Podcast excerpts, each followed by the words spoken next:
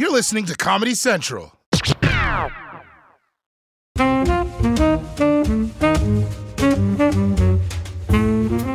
Hmm.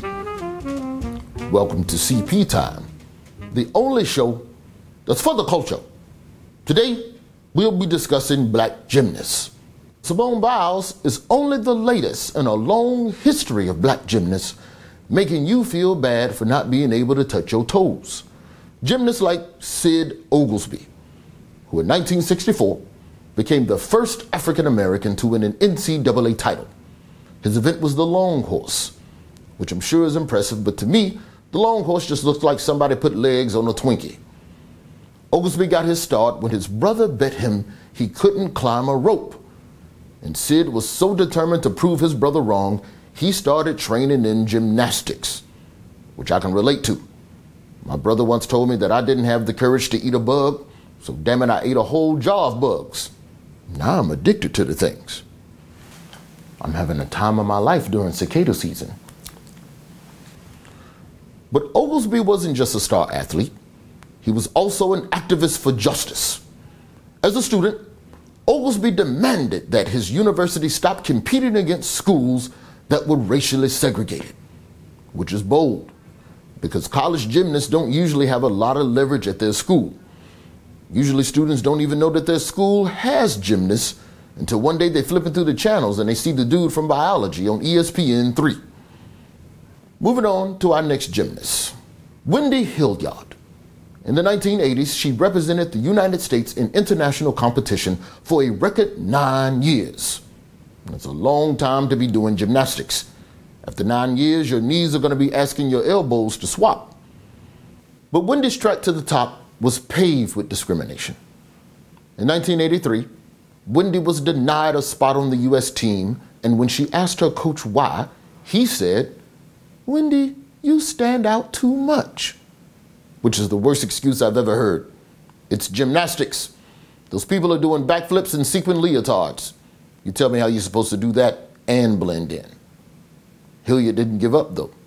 She and her mother made phone calls and even sent faxes to U.S. Gymnastics until they accepted her on the team.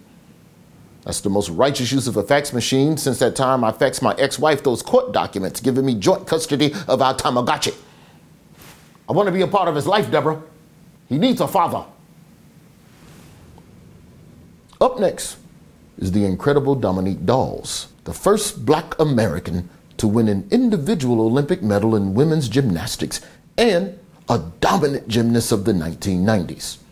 Her greatness was even recognized by royalty itself when the artist Prince put her in the music video for Betcha Golly Wow. And if you ask me, that's a much better award than any medal. Who cares about gold when you can say you were surrounded by purple?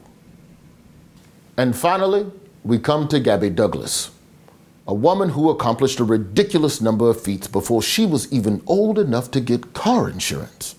In 2012, Douglas became the first African American woman in Olympic history to become an individual all around champion. All around. That means everything the flipping, twisting, the bars, the beams. She was doing more in the air than JetBlue. Douglas went on to win even more golds in the 2016 Olympics and even had her face put on a box of cornflakes. I used to see every time my ex wife threw the flakes in the cart, telling me I need to watch out for my cholesterol. I need to watch out for the Tamagotchi, Deborah. Well, that's all the time we have for today. I'm Roy Wood Jr., and this has been CP Time. And remember, we're for the culture. Now, if you'll excuse me, it's still cicada season. This type of buffet only comes around every 17 years.